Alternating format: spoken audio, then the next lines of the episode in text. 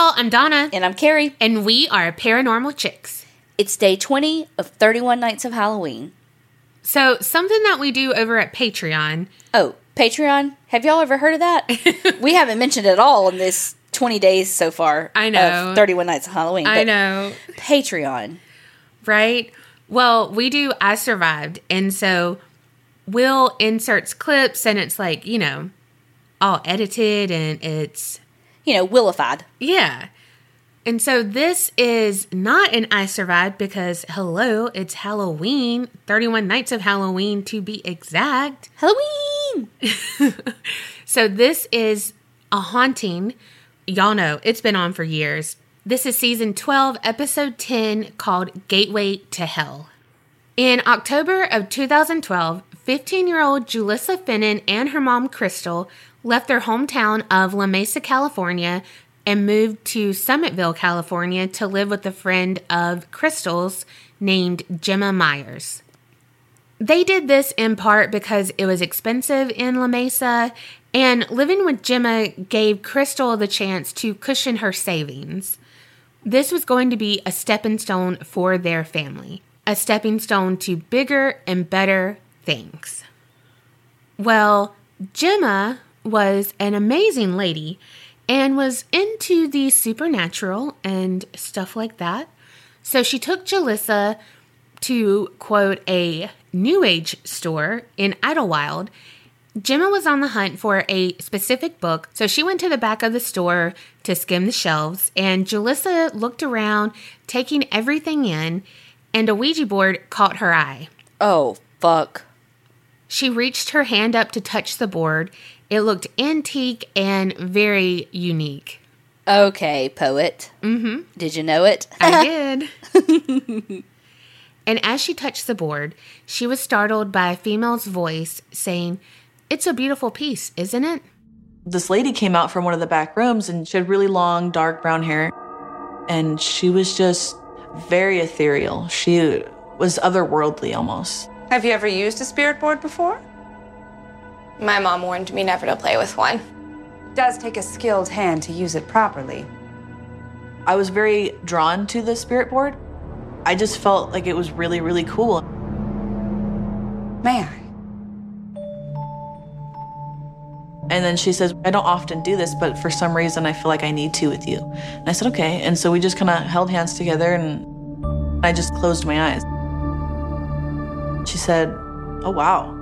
Like, I feel a lot from this. She asked me if I felt as though I had any kind of ability, and I said no. She said, Are you sure you have no connection to the spiritual realm? And I said, No. So I was a little bit like, Okay, this is weird. You have a natural ability. Your instincts are strong. You must always honor this gift, no matter what happens. She told me that I needed my abilities she said that if I ever lost them or if I ever denied them, that it would only do me harm and to trust myself. The lady told Julisa to start with a deck of tarot cards, and so she handed her a deck. And of course, Gemma had just found her book and approached Julisa at that moment. Well, when Julisa looked up and around, the lady was nowhere to be seen. It was like she just disappeared. Fast forward a little bit, and Julisa made a friend at school named Brittany. They just clicked and instantly were best friends. Well, Brittany was in love with a guy named Vince, who became their third amigo. They were all just friends, even though Brittany wanted more. One night they were hanging out in town, and Brittany received a text from her mom, and she was pissed off. So Brittany was like, Gotta go. Well, Vince wasn't ready to head home yet and asked Julisa to stay, kind of pleaded with her, but she didn't feel right being alone with him only for the fact that she didn't want Brittany to be hurt or anything hearing about it. Julisa felt bad for Vince, though, because she believed they both came from a similar upbringing. Both came from poverty, single parent household, and that parent didn't always make the best decisions. But she didn't want to cross any lines, so she left and went home as well. What none of them could have foreseen was that was the last time they would ever see Vince. Oh no. He was brutally attacked in an alley by multiple people and stabbed 17 times. Oh my God. He unfortunately did not survive. and they believe it was a gang initiation. Oh. Brittany was devastated beyond belief. Her good friend and crush had been taken away from her without a chance for her to say goodbye, without a chance for her to tell Vince that she loved him. And Julisa felt sorry for Brittany and guilty for not being there for Vince. And so she told Brittany to come over to her house that weekend and they would try to contact Vince to say their goodbyes. Julisa got to work on creating her own Ouija board out of cardboard and a black sharpie. She drew each symbol and letter carefully while looking at a picture of the three of them. Brittany arrived and she wasn't convinced because the board didn't look like the ones in the movies, but she agreed. Spirits from the east, spirits of the west, spirits of the north and south, we look to you to summon the dead.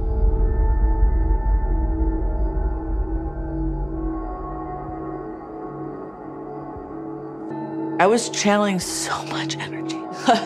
I was pulling it from everywhere. The planchette started moving. And then slowly but surely it slid over to yes. I told her that she was messing with me, not to move it, and she had told me that she wasn't. So me and Jaleesa were kind of freaked out, but we still wanted to continue to see what the outcome of it was. Vince, is that you?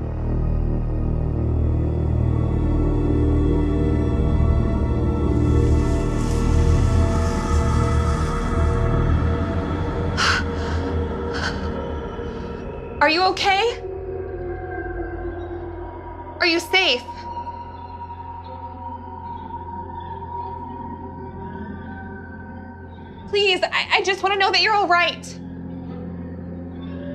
I miss you so much. In that moment, it was almost like that gushy feeling in the stomach. Like, oh, could it be really him?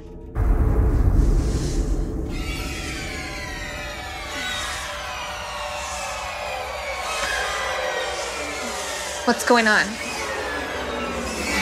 I'm not sure. Vince, are you still here with us?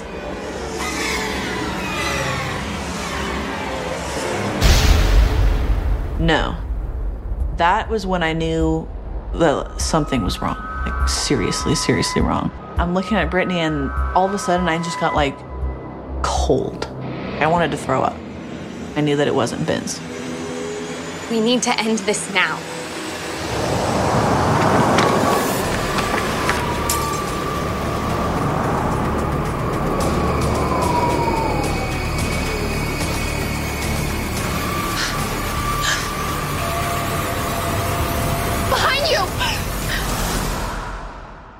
But it was nothing, just the wreckage of the picture frame falling off the shelf. But it was the picture of the three of them. So they closed out the board by saying goodbye, and Julisa vowed that they would never do this again. However, Brittany was upset that Julisa cut her conversation with Vince short because she really didn't understand what was going on. Over the next couple of days, the more Julisa thought about the board and the stuff she was reading online and everything, she was scared that they let something in. But like a typical teenager, Julisa didn't tell Gemma or her mom because she was scared that she would get in trouble. So she thought maybe she could find a way to handle the situation. But maybe that was just false confidence. Julisa hadn't had a good night's sleep since they did the session. She would toss and turn and have weird, vivid dreams. She had one where it was something like Freddy's hands on the wall and it was ripping it with its claws. Then the blood started to drip upward from the cuts, and she woke up feeling something looming over her. And when she opened her eyes, she saw a blacker than black figure hovering over her and she screamed. But then she woke up for real because it had all been a dream. Oh my god. Or was it? Oh fuck. Because her mom yelled and Julisa went into the hall and there was nail polish splattered all over the place and that same looking upward drip was on the wall. And when Crystal, again, Julisa's mom, looked closer, there was this triangular shaped D carved into the wall with the dripped polish. Instantly, when Julisa saw the D, she thought of demon. And so she was like, okay, I need to get rid of the spirit board because she still had it, not knowing what to do with it. Well, she cut the board into seven pieces, went into the backyard, and dug seven different holes, one for each piece. And she was just hoping that this would work. I mean, the girl did her fucking research. Yeah, she did. Fast forward to a few nights later, Julisa went into her room and then the door slammed itself behind her. So she turned to look at the door, but then felt something was now behind her. And so she quickly turned around and came face to face with the entity. It was just the darkest thing I've ever felt in my life. I thought that it was going to kill me. I had never come across energy that was so strong. Julisa's dead white, just absolutely pale. And it was like she was cold. She was just shivering and her teeth were chattering. And she was just so upset. I started feeling pain on my neck.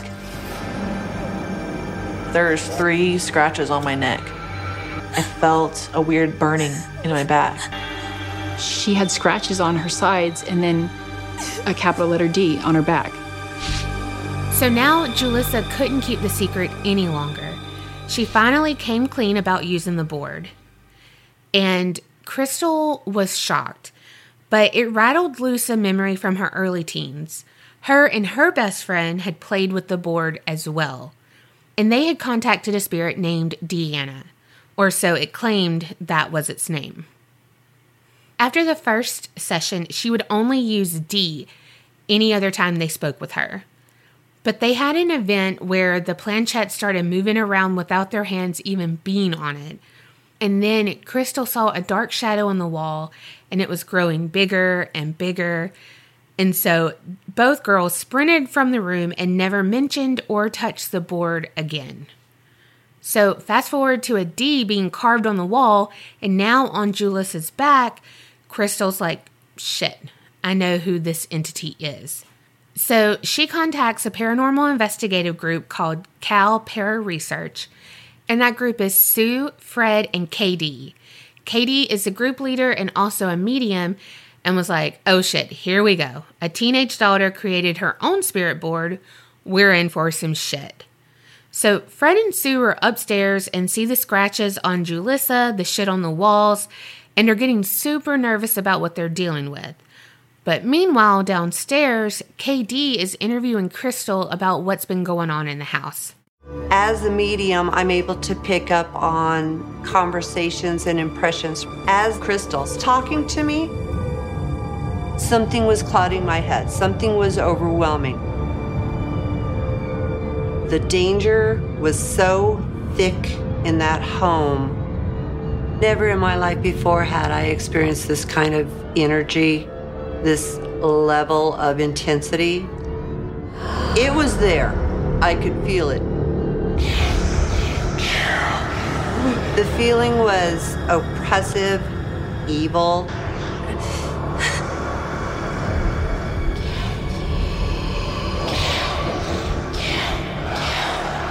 Something is taking over me and telling me, kill Crystal right now. And in Katie's mind, she could see that she lunged toward Crystal and wrapped her hands around her throat. But it really didn't happen. It was all in her mind. However, it broke her. It was far too much. And so the group had to tell the family that they were not equipped to handle a case like this. And so Julisa and her mom were left to fend for themselves.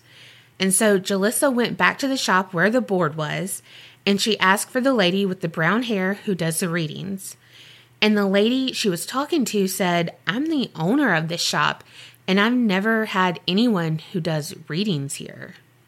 Holy shit.